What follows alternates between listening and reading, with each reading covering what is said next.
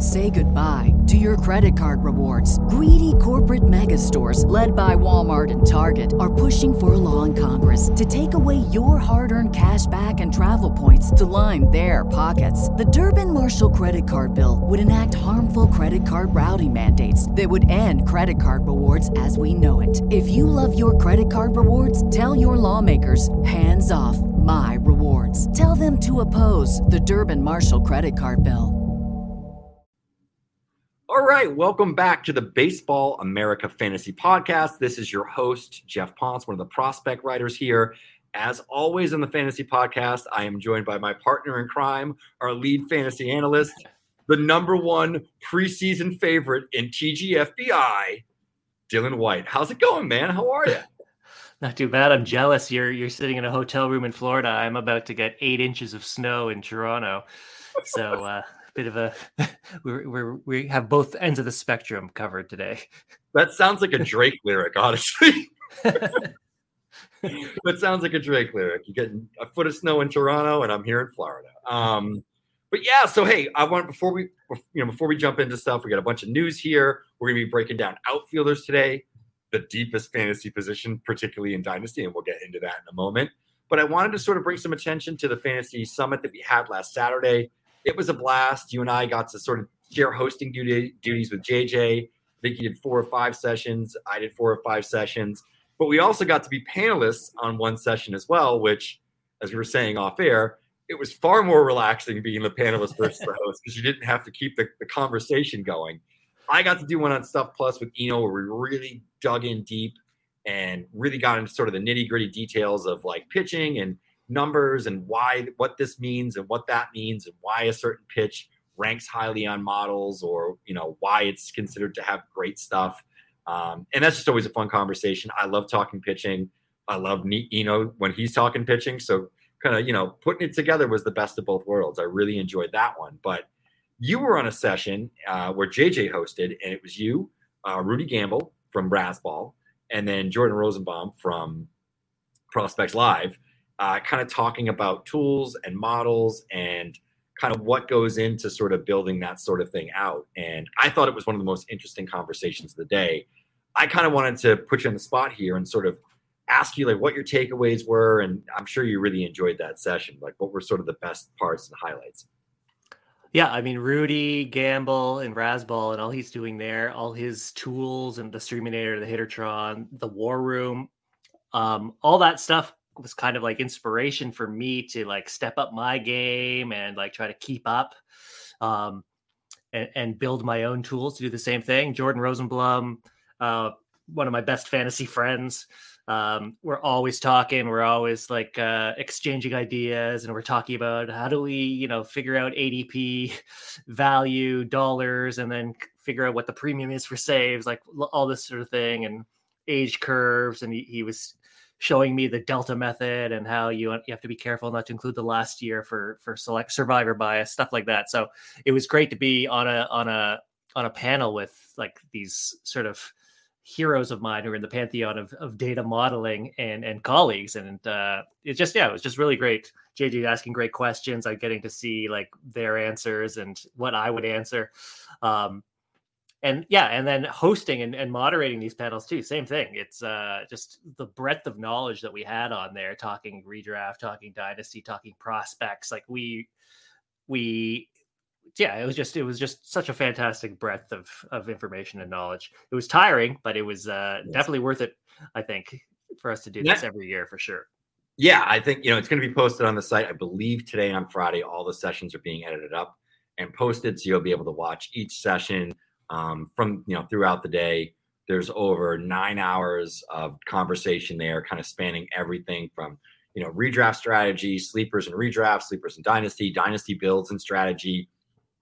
I thought the NFBC conversation was tremendous um, that you that you moderated, um, and there was just so much information that you could take away, even for folks that were experienced players. It's just so hard to really know at an expert level or a high level all these different sort of styles of play and leagues and scoring and everything else. And I, I thought we did a really good job there. Um, and I thought your your conversation with with Toby and and Shelly was great too. Um, that that was early on, maybe the second session of the day. The first one was um, myself, Welsh, and hmm. uh, Eric Cross talking some dynasty sleepers. A lot of good names there. Dig into that one.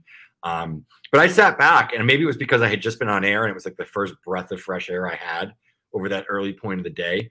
Um, but I just thought like the conversation, like it's a really high level conversation in terms of strategy with like Toby, yourself, and Shelly, all folks who have performed really well um, you know, in a variety of formats, but like industry competitions as well. You guys have, you know, um, some serious track record, and uh, you know, it, it's sometimes nice just to sit back and like be the person taking in the content as opposed to creating it, frankly. So, um, but anyway, I don't want to go too long on that. Go and check it out. It was a great day. We'll be doing this every year and maybe expanding out to some different events um, over time. But uh, yeah, sort of a first one. You know, it was uh, it was nice to, I guess, not to say the negative, but get it out of the way and sort of you know, know what it was like and okay, these are the things we can do better, etc. But um, I think overall it went really, really well. Who has not had things go well for them are a few different players here who have had early camp injuries, some catastrophic. One that kills me because I was banking on this guy uh, being filling my middle infield spot and potentially being a breakout this year for the Dodgers. That's Gavin Lux. Pretty ugly injury out for the season, knees blown out, not great to see. Sort of what's your initial reaction here with Lux and and who do you think the winners could be? Because this isn't like the Dodgers in previous years where they had the next man up that was easy, you know, plug and play guy for fantasy or whatever, right? As we've seen Seager and Turner and you know now Lux, it's like, all right, like they're running out of options and they really don't have much depth there outside of like Miguel Rojas. So are you are you buying in on Rojas? Of where are you at with this whole Lux injury? Or you kind of if you if you roster him, you're maybe looking for a, an option on another team right now. So yeah, terrible. You sent me you sent me the, the tweet saying uh, the Gavin Lux injury looks bad, and it was like definitely winsable. I watched it twice, and then that was it. I couldn't watch it anymore. Um, so I, my condolences to Gavin Lux. Um, I mean, I guess it's Miguel Rojas, but for me, I think it's Chris Taylor and Miguel Vargas. So Chris Taylor is going to be getting some action at short. Miguel Vargas is, I mean, he's going to be playing now. I mean, they don't have any options. Um, Mookie Betts will get some value in fantasy leagues because he'll probably play second base some too. They're going to probably be moving people around. I heard Dave Roberts saying Mookie Betts getting uh, some action at second. Chris Taylor at short. He's working on a throwing program to play short. So I actually I set the min on Miguel Vargas today in TGFBI by taking him in the 12th round. He's first base eligible. He will get second base um, and maybe left field. Um, I just think that it's going to be more playing time and plate appearances for Chris Taylor, Miguel Vargas, probably Miguel Rojas. Um, yeah, and all at the expense of Gavin Lux, who we had talked about last time as being, you know, going yeah. to Driveline, putting on weight, increasing bat speed. It's just, it's too bad. I wanted to see what was going to happen because that's going to be, that would have informed my, you know, my future seasons to see if Driveline information like that is, yeah. you know, actionable. Yeah, absolutely. It's funny. I, I totally forgot that he had kind of let off the show twice now as like the big news of the week. But last week we didn't have a lot of bad news. We really just sort of had good news to talk about. This week, not so much. we move on to another injury here. Um, Brendan Rodgers, who was a highly touted prospect, it took a while to break through. He sort of showed some flashes the last couple of years. I had this guy in, in a 30 team league as my second baseman, and you know, I actually turned down some pretty good offers that I'm very much regretting not taking now. Um, but you know, shoulder injury, potentially out for the season, according to what Bud Black said, that it might cost him the year that's really concerning long term too. We're like Lux, we see knee injury, knee injuries, guys come back from that. Um, especially if there's some power, if you can get his legs back, maybe it will take a year or two. Shoulder stuff is kind of the final frontier in terms of baseball injuries. Pitchers, hitters, these shoulder injuries we saw with like a Cody Bellinger, for example, um, it can really end. It can really sidetrack a guy's career. Pitcher side, Brendan, Brendan McKay. I mean, Brendan McKay was a top 15, 20 prospect he got DFA'd last year. I mean, you know, shoulder injuries can really put a damper on guys, and you may not. I, I just don't know. It's like Rodgers even going to return to form again. Um, how would you handle Rodgers right now if you roster him in a fantasy league? Because I could see just, yeah, you're not going to drop them, but you may take what you can get. Yeah, I mean these ones are tough because you, if you have him, you have been invested, and you don't want to just sell short if he's going to bounce back. Mm-hmm. And then, like I said a couple podcasts ago, like they're the vultures that start circling and be like, oh, "I'll give you an eighth round pick for Brendan Rodgers," and so it's it's often off putting. It's funny though. Call back to the fantasy summit. Brendan Rodgers was a, a topic in a couple of my sessions because we are he was in redraft one of the sort of the targets and sleepers because his ADP was so much lower than what his like projected uh, performance was going to be. So he was sort of like the second base target after you get through the the big you know the Big Ten or whatever it is. That he was the the main target. That we Shelly and Toby we talked about it. We talked hmm. about it with uh, with Steve Weimer and, and Rob DiPietro. It's like that's the guy in the 15th round or whatever. It's Brendan Rodgers because he's the value. So it's it's upending people's builds, pre-draft builds right now. Um, I think in terms of who's gonna who's gonna benefit from this, uh, although it's hard to talk about who's gonna benefit from an injury. Um, I assume Elehuris Montero will get third, and Ryan McMahon may move to second. Ryan McMahon has been playing some good defense. Uh, uh, I'm not sure. What do you, what do you yeah. think is gonna how how's it gonna shake out? Roster Resource has Alan Trejo right now at second base. It, it could be it could be Trejo, but I will say this: I'm going to sort of take the same approach that you took with the with the with the Lux injury, and I think that this maybe puts a little bit more certainty in terms of Tovar breaking camp, which I actually thought was going to happen anyway. But now I think Tovar, you can pencil him in as their shortstop. You know, it, it, Trejo is probably if he's going to steal any time, it's probably going to be over at second base. But from a fantasy perspective, I do think Montero at third be interesting. I just don't know, having watched Montero in the minors quite a bit over the years, I just don't know if he can handle the third base position every day. I've always thought of him as a, as a long term first baseman. We'll see how they play it out. I will say this with the shifting rules and the way that Ezekiel Tovar covers ground between second and third base, they could probably have the worst defensive second base, uh, third base, uh, third baseman in baseball there and his numbers would look okay, you know, because Tovar would be would be boosting him up a little bit. Um, Tovar is an absolute like all world defender. Uh, he is. I've said it before. I said it on the Rockies podcast last week. He's probably the best shortstop defender that I've personally seen in the minors, and I know that the organization thinks incredibly highly of his makeup. Um, this is a guy that didn't go home during the pandemic uh, to Venezuela. Actually, he didn't return home until January of 2022, I believe, or December of 2021. So he was here for uh, the better part of two years in Arizona at the complex, working on a swing, working. He's very coachable, etc. If he's healthy and ready to go, I think Tovar might end up being the guy that benefits the most from this because there's now certainty behind his playing time. And I think with some of the options that are there, just the defensive value brings a lot to the table for that Rockies team. I like to hear that. I took uh, Ezequiel Tovar in Tout Wars that just happened on Tuesday afternoon. Um, do you think that Nolan Jones is now going to get going to break camp? You know, that's a possibility. Um, I just don't know how much you're going to play him at third either. Um, he's really more of an outfielder at this point. You know, none of these guys are great defensive options at third base. If he out hits Montero, sure. I mean, all these guys are 40 men on the 40 man roster. So that's one element I always try to factor into stuff of who's going to break camp, who isn't, who has an opportunity when they don't have to make a 40 man move to put a guy in the 26 man roster. That kind of really makes it a little bit more certain. So, yeah, I think um, I think it's a possibility. Um, I don't dislike Jones's skill set either, and he started to make a little bit more contact last year, which had always been kind of an issue. He's a very passive hitter started swinging a little bit more. Still has good approach. Is going to walk a lot. If you're in an OBP or a points league, he's definitely more of a target for me. Standard five by five, I'm a little more wishy washy. I think I prefer uh, Montero in standard five by five. I just think that there's there's more average upside, but you know uh, it, it's kind of you know six six one way, half a dozen the other. Um, yeah, I don't know if you have any thoughts on Jones at all. I, I don't know. I don't know how to read Jones. I I I I, I much prefer him in OBP. I always kind of uh, I always had him in the same bucket as Will Benson.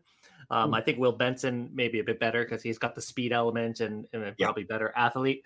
But um, it was always like OBP, this is the guy you want, and BA sure. batting average. Not don't really look at him. That's kind of how I was was uh, positioning him. But now I guess like you know in Colorado, and now maybe with the playing time opportunity, Nolan Jones kind of looks interesting. I know since I'm in a TGFBI draft right now, I'm trying to think of sort of my late round targets, and I'm just I'm I'm juggling the idea of whether I take Nolan Jones as one of those. And, and yeah. Tovar, I'm, I'm coming up in the zone where you pick Ezekiel Tovar. I'm I'm uh, I'm in the 13th round now, and I'm I'm considering it highly now, especially after this conversation. Yeah, there you go. Don't give away all your secrets in TGFBI. we need you to carry it through and win, and win the overall this year, man. That's that's the goal, you know. Um, that's enough with the bad news for now, at least on hitters. Let's take a break from bad news. Let's go into some good news.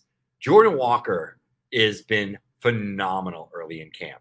He is the talk of spring training. I feel like I'm having Jordan Walker conversations four to five times a day with different people. People in my, you know, home league are texting me about Jordan Walker. I had conversations with Grey and Rudy from Razzball about Jordan Walker recently um, and a few other folks, and we've had some conversations about him as well.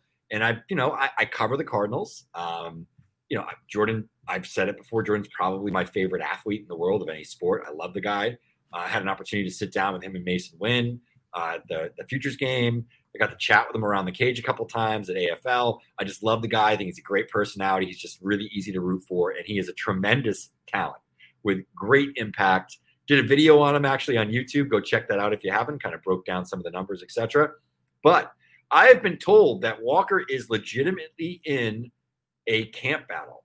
There is a solid chance that he could break camp. He's competing now for a corner outfield spot. I'm kind of hearing it's between him and Nootbaar. I don't know if that means Nootbaar, who's one of my favorite sleepers. We'll get into that a little bit. I don't know if that means Nootbaar slides to DH um, or if he becomes more of a platoon guy.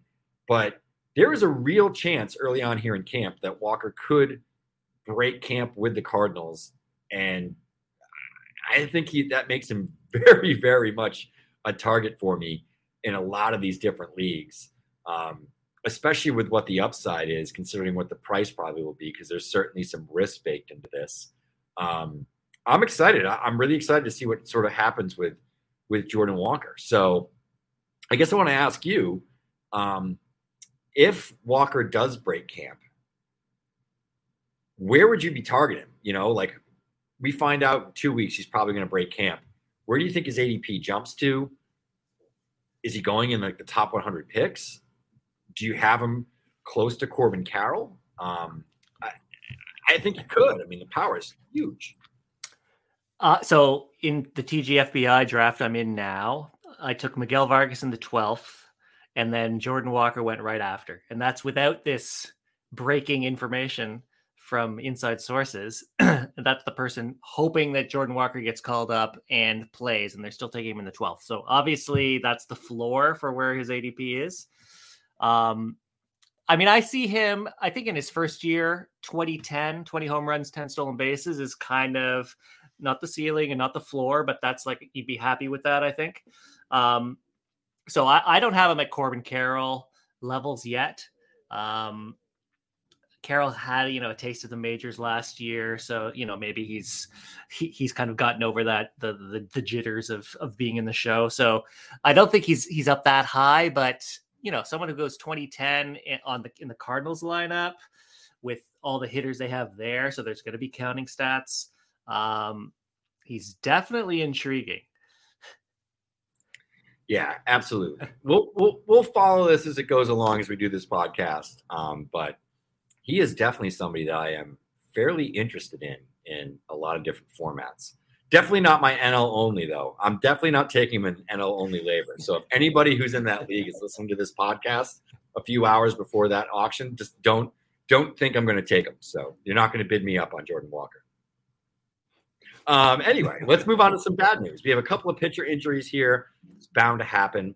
We have uh, Joe Musgrove is probably going to miss a few starts at this point with a toe.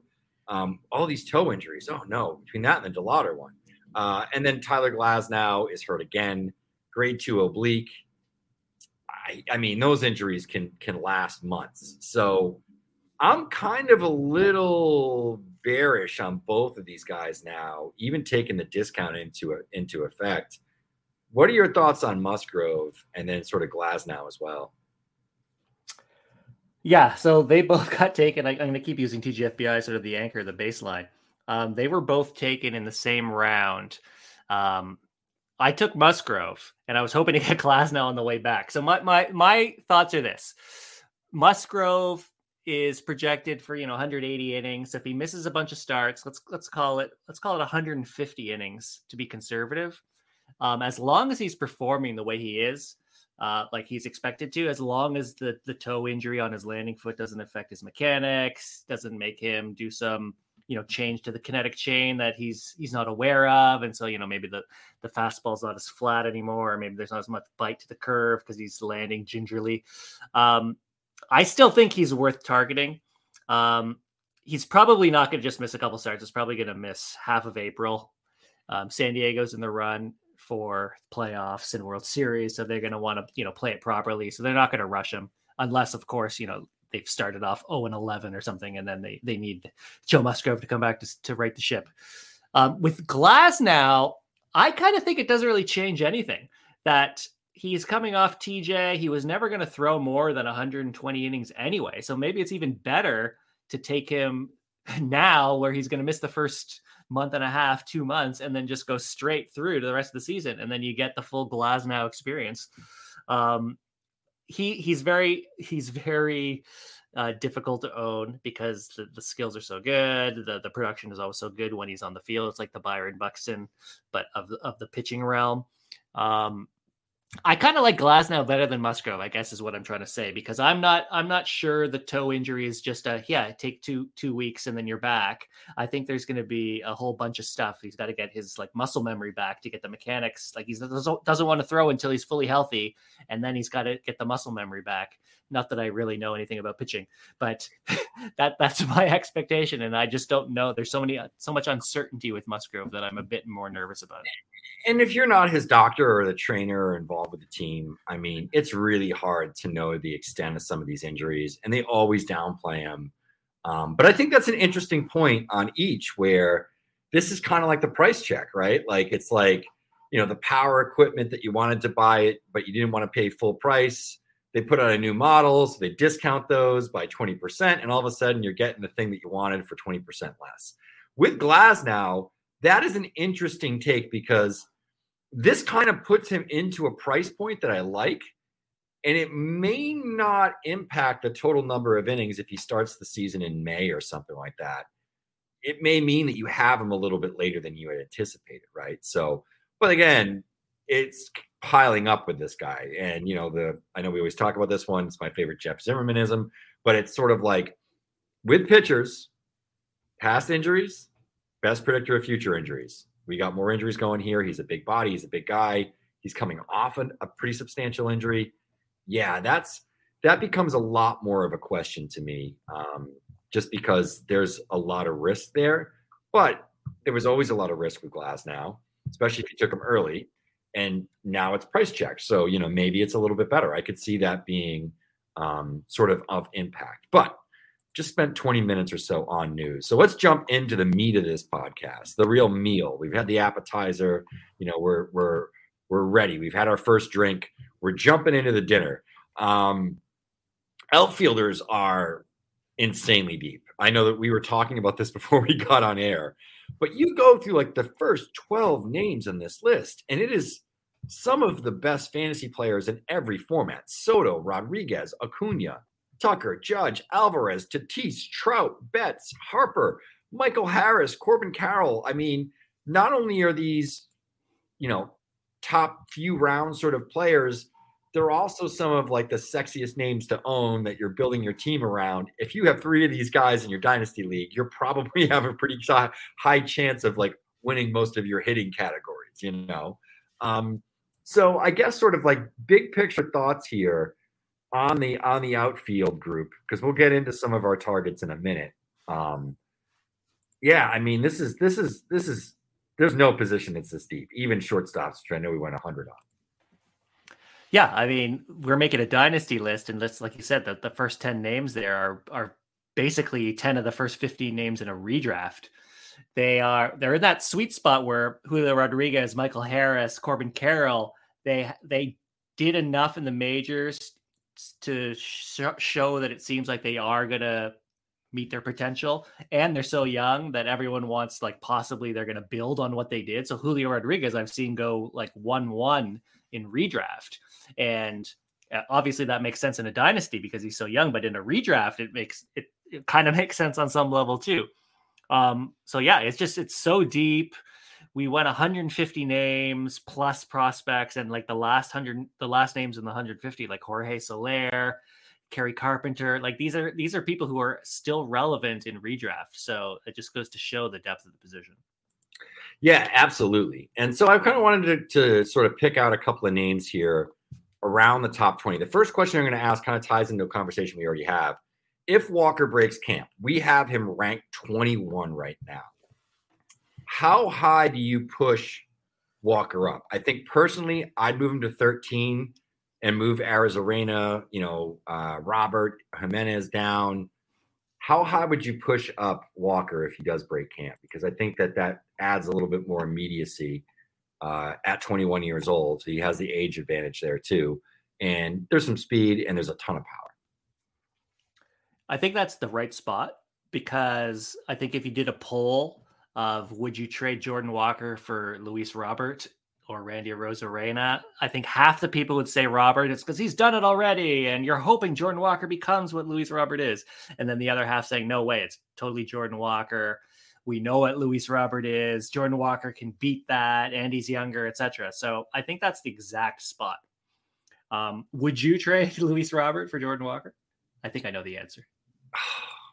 I think I would. Yeah, I think I would. I would definitely do Arozarena, and then yeah, Robert. Yeah, I and after that, I don't even have any questions.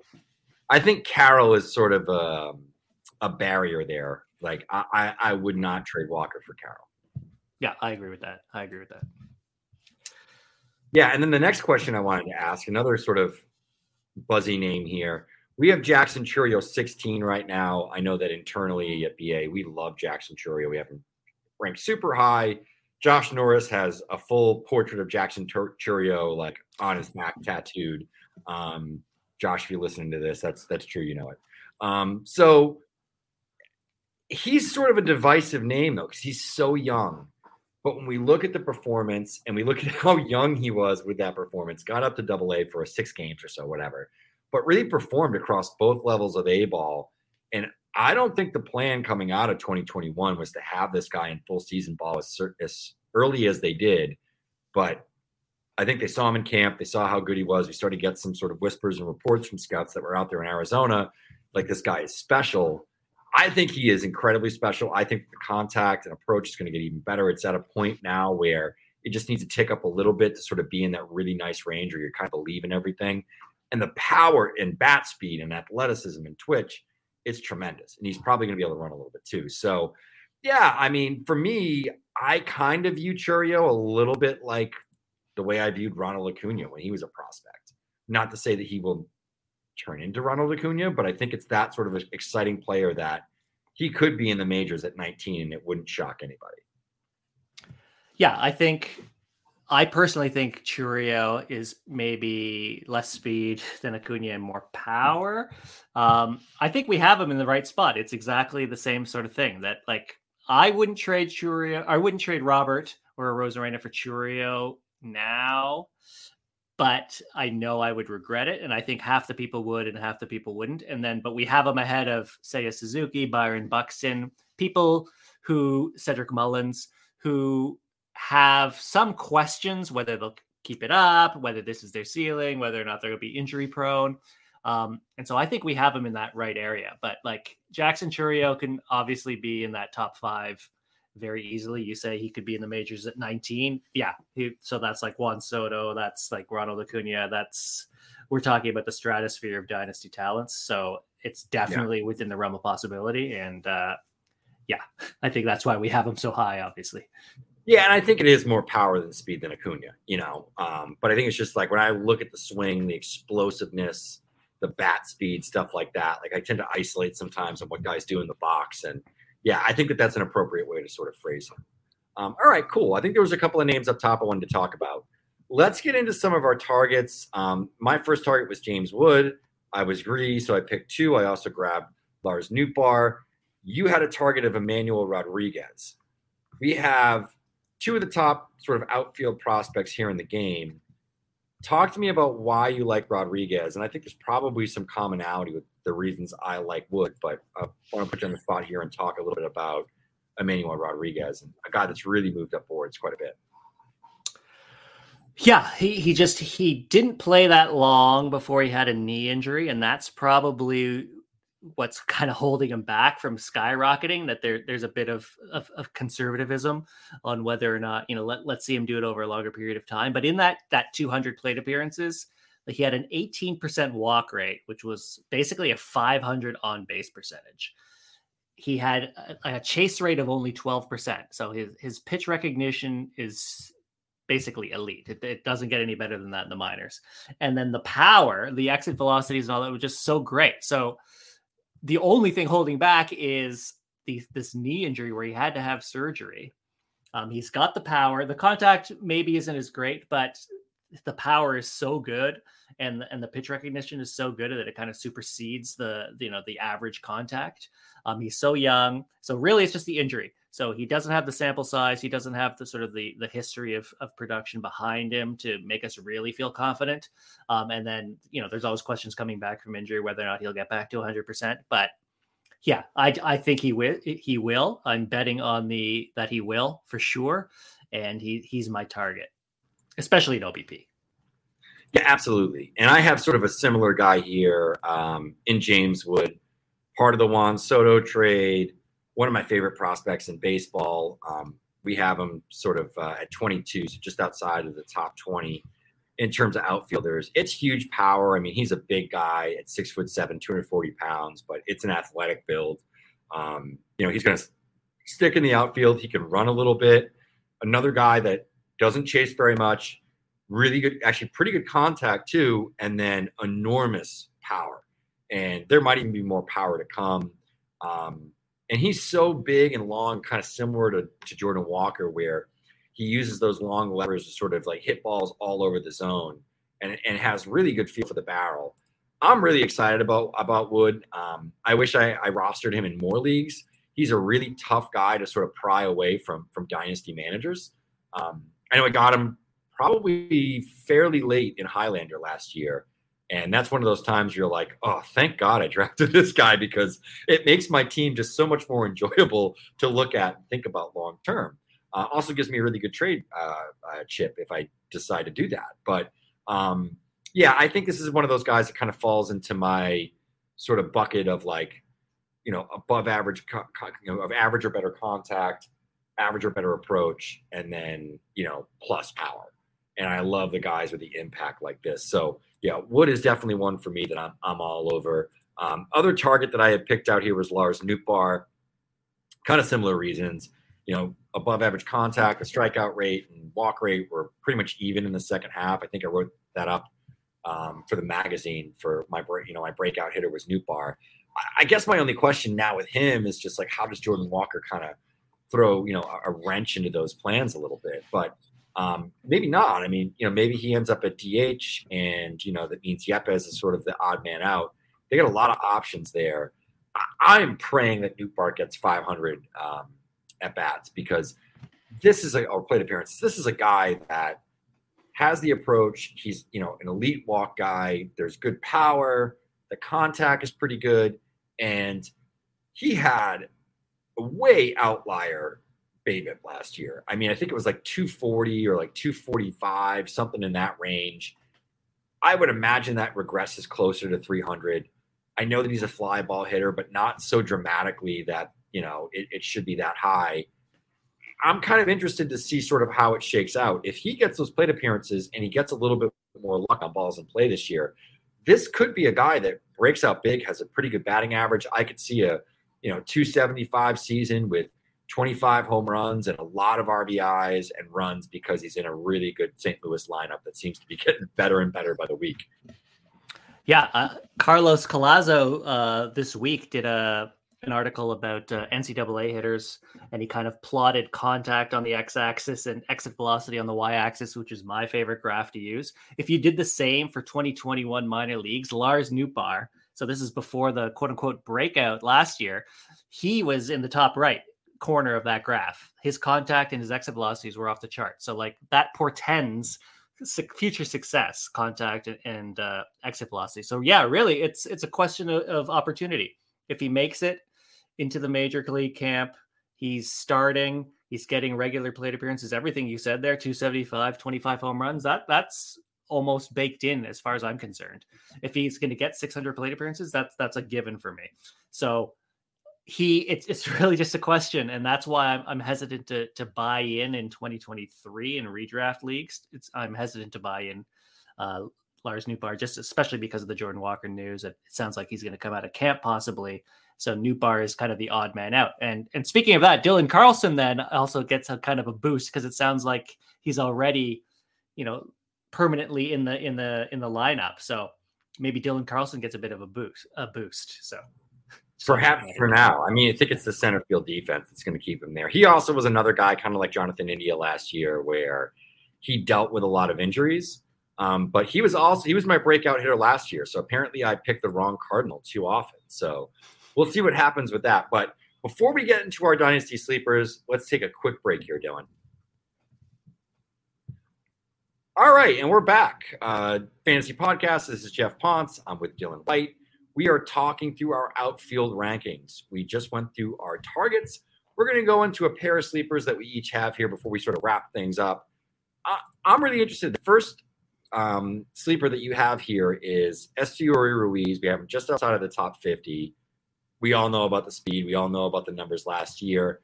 Been in three organizations now. Do you think he finally sort of finds some flow and playing time at the major league level, gets consistent at bat so we can see him do something crazy like steal 50 bases. I, there's no reason the A shouldn't just let all these guys run, frankly.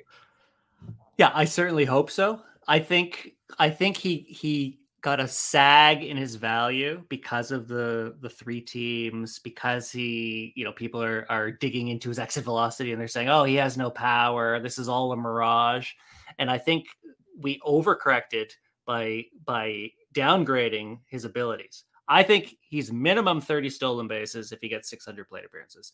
I think his defense is strong enough, especially on an Oakland Athletics team, that he should get regular playing time. And if that's the case, then he's definitely undervalued at, at where he's going, even in redraft. He may not have the greatest average, especially this year, because he's you know getting acclimatized to the majors, etc. But you know, 30 stolen bases, uh, minimum 10 home runs, I still think he can get into 10 home runs. I just think that he's undervalued for where people have overcorrected and and really been down on, on where he was. He he was such a darling uh, last year, because especially because he, he dominated so much in the minor leagues um, that people kind of really really threw cold water on him when he struggled in the majors.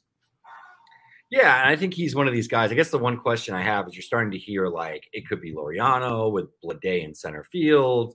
And then Seth Brown has been getting some run in left. I don't know if that's because they want Noda, who is the second pick in the Rule 5 draft, to make the team.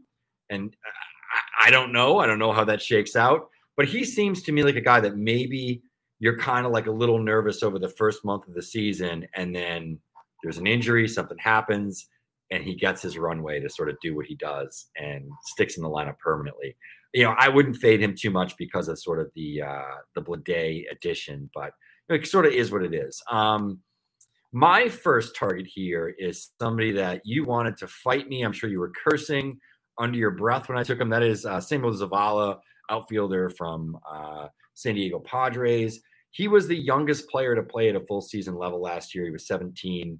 Um, played in the Midwest League. I think it was 33 games. Hit 254, 355, 508, 13.5% walk rate, kept the strikeout rate fairly respectable considering the age and level, only 26%. And he's facing a lot of guys sort of out of the draft. There's power there too. I'm sort of sold on the exit velocity numbers.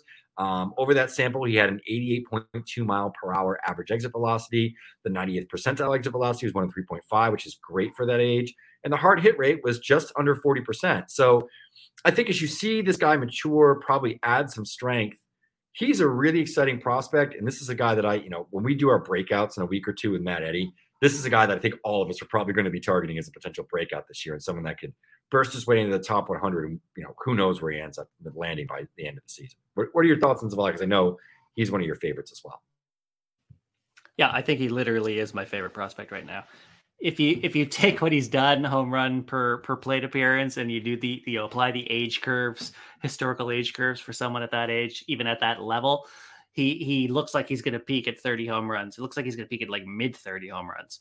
Um, so a lot can happen between now and then. He's 18. He turned 18, I think, two weeks before he went to low A. Uh, he was the youngest in the in in full season ball a lot can happen, but a, a, lot can happen in the good way too. So I think uh, you, you, may have to wait, but I think 30 home runs, corner outfield profile is in the cards. Um, I think the Padres, he's he's one of their crown jewels, you know, with Jackson Merrill and, and Dylan Lesko. They they want, you know, he's one of the the big three that they want to make sure, you know, is is the, sort of the crown jewel of the organization in five years or so. Yeah, and you know the one thing that we've seen time and time again with the Padres is they have a guy who sort of bursts onto the scene every single season, and they sort of had Merrill and him, and we haven't gotten like a full taste of either of those guys yet. And you know we'll see what happens, but I think they're they're really exciting. You have another sleeper here that I really like, and he's a guy that always shows up when I sort of do my data searches of like sort of a minimum contact rate, minimum walk rate, and then the exit velocity, 90th percentile or average or hard hit rate, however I sort of break down um, the batted ball stuff. But Tyler Gentry, um, you know, was at Alabama, got drafted a few years ago. He was sort of a standout uh, over the first two months. He had an injury sort of baked into the few weeks um, in the Midwest League. He was the best hitter in the Midwest League out the gate. You know, ends up going up to um, uh, uh, Double A, performs in Double A. I, I mean, like, I guess, I guess, sort of the question with with him is just like, could he see the majors this year? Sort of, what are your expectations? Because uh, this is definitely a guy that has a pretty polished plate profile, and you know, with sort of this young core here with the Royals, if things sort of get going, it would be kind of interesting to see if you know he could find his way up to the majors by the end of the year. What are your thoughts on on I think he's one of the most underrated prospects in the minors right now. He put up a 300, 400, 500 slash line across two levels. He's got 50s or 55s across all the tool grades. And no one's really talking about him. I, I know people are, but it's like that that's Bryan Reynolds type of thing. He's in the he's in the Kansas City Royals where they're they're hitting has really taken a turn in the positive way with MJ Melendez, Vinny Pasquantino. Like it's just they seem they, they may struggle on, on the pitching development side, but on the hitting development side, they're doing quite well. He's got a nice arm in right field. I kind of think he's going to make it to the majors this year. He'll probably be in AAA, but I just feel that he was so consistent and just so solid across the board last year that he's just he's going to knock on the door early in the season, and then he's going to be called up in the, in in the second half. Yeah, I agree there. And also, I want to make a correction. I said that Sammy Zavala was in the Midwest League. He was not. He was in the Cal League. So take that for for what it's worth. I made a mistake there. Apologies. I sometimes forget that the Midwest League isn't uh, isn't isn't low A any longer. You know, they flipped that around on us and just made us all messed up. Um, so my my next sort of target here is somebody I think I've talked about a ton. Um, hasn't debuted stateside yet, should this year. That's Josue de Paula. Um, really interesting player. He's been getting sort of Yordan Alvarez comps from a lot of folks that have, you know, been around or, you know, coaches, folks that have coached against him. He's Stephon Marbury's cousin. That's the thing I always bring up because I think it's really interesting. He's a pretty good athlete for size, um, really good plate skills, and a guy that I think has some projectable power as well. So he's a he's another really interesting name for me that – you know, I, I, I want to roster him in as many leagues as I possibly can. Um, there's certainly some risk here, but I tend to think when the plate skills are good and there's a lot of projection within the body and the power, um, there's no reason sort of um, not to go after a guy like that. I don't know if you have any sort of DePaula thoughts here as we wrap up or not. I have DePaula in a couple leagues. Um, I have I made a comp tool for the minor leagues where it basically takes the profile, walk rate, strikeout rate, ground ball rate, home run rate, stolen base rate, etc., and it finds comps historically since you know the last twenty years or so. Um, and his comps, I, I, don't have them offhand, but it was like Rafael Devers, Julio Rodriguez. It's like it's ridiculous the stuff that he was doing um, at that age, at that level. Um, I really like DePaula. I think, I mean, you took DePaula, you took Samuel Zavala. Um, like you said, I was ruining your name and then shaking my fist at the sky. Um, th- th- those are two of my favorite prospects. Them and even Yasser Mercedes on on the Minnesota Twins.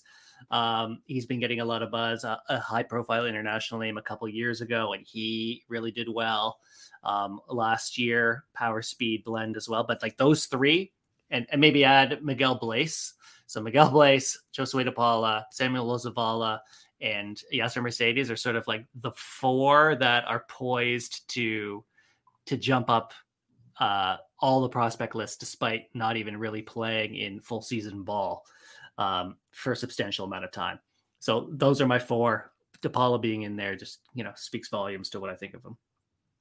Yeah, absolutely. I think uh, these are all great targets. You can go and read the rest of our rankings here uh, on Baseball America. We're going to have the pitcher rankings out sort of uh, Tuesday, I believe, in next week, and then we'll follow that up. I think on Thursday or Wednesday or Thursday with a full dynasty list, all the positional rankings together and ranked out.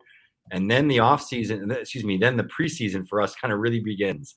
That's when I'm going to like jet off to spring training full time. You're going to start diving in on some other deep dives on different things. So uh, be on a lookout for that. But Dylan, anything you want to say here before we sort of wrap up the show? No, I guess stay cool if you can in in Florida while I'm trying to dig out my car and my home from the the blizzard I'm about to have unleashed upon me.